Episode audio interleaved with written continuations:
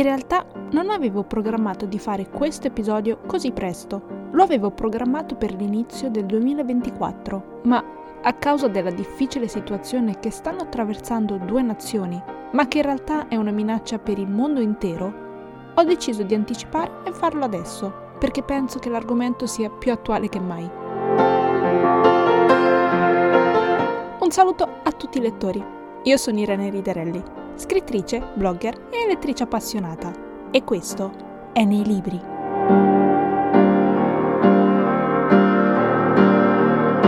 Prima di iniziare questo episodio voglio solo chiarire una cosa. Non sono dalla parte di nessuna delle due parti, tranne che delle vittime. E ci sono vittime da entrambe le parti. In questo episodio non cercherò di spiegare o discernere cosa sta succedendo o perché sta succedendo. Non è il mio lavoro. Inoltre non voglio farlo perché sono consapevole che ciò che ignoro sull'argomento è più grande di quello che so. E piuttosto che dire qualcosa di sbagliato o di disinformare, preferisco proporvi un libro che parli degli orrori e delle paure che attraversano le vittime delle guerre.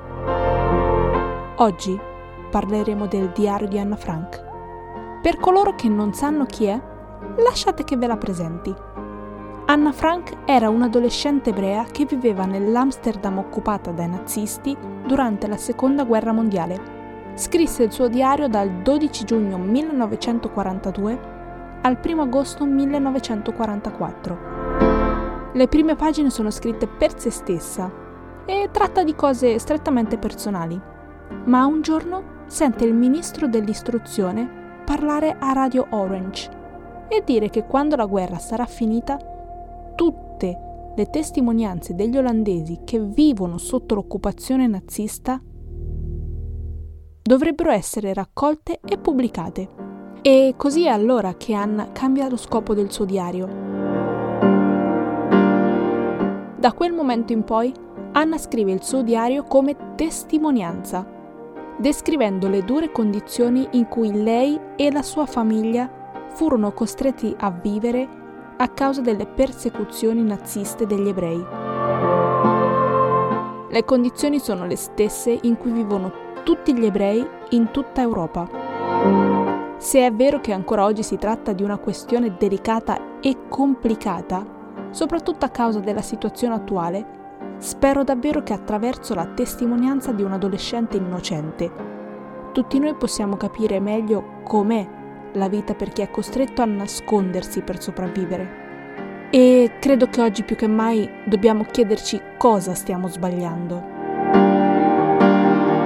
Prima di iniziare a raccontarvi la trama del libro, lasciatemi ripetere quello che ho detto prima. Questo episodio non vuole prendere posizione o spostare l'ago della bilancia da una parte o dall'altra.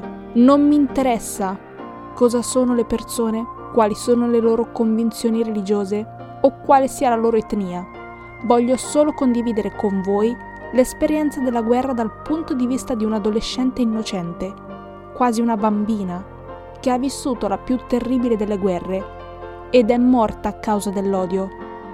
Questo è ciò che conta per me. Se qualcuno di voi pensa che questo episodio sia un chiarimento o una dichiarazione di sostegno ad una parte, Beh, mm, devo informarvi che vi sbagliate di grosso. Ora, se siete pronti, direi di iniziare.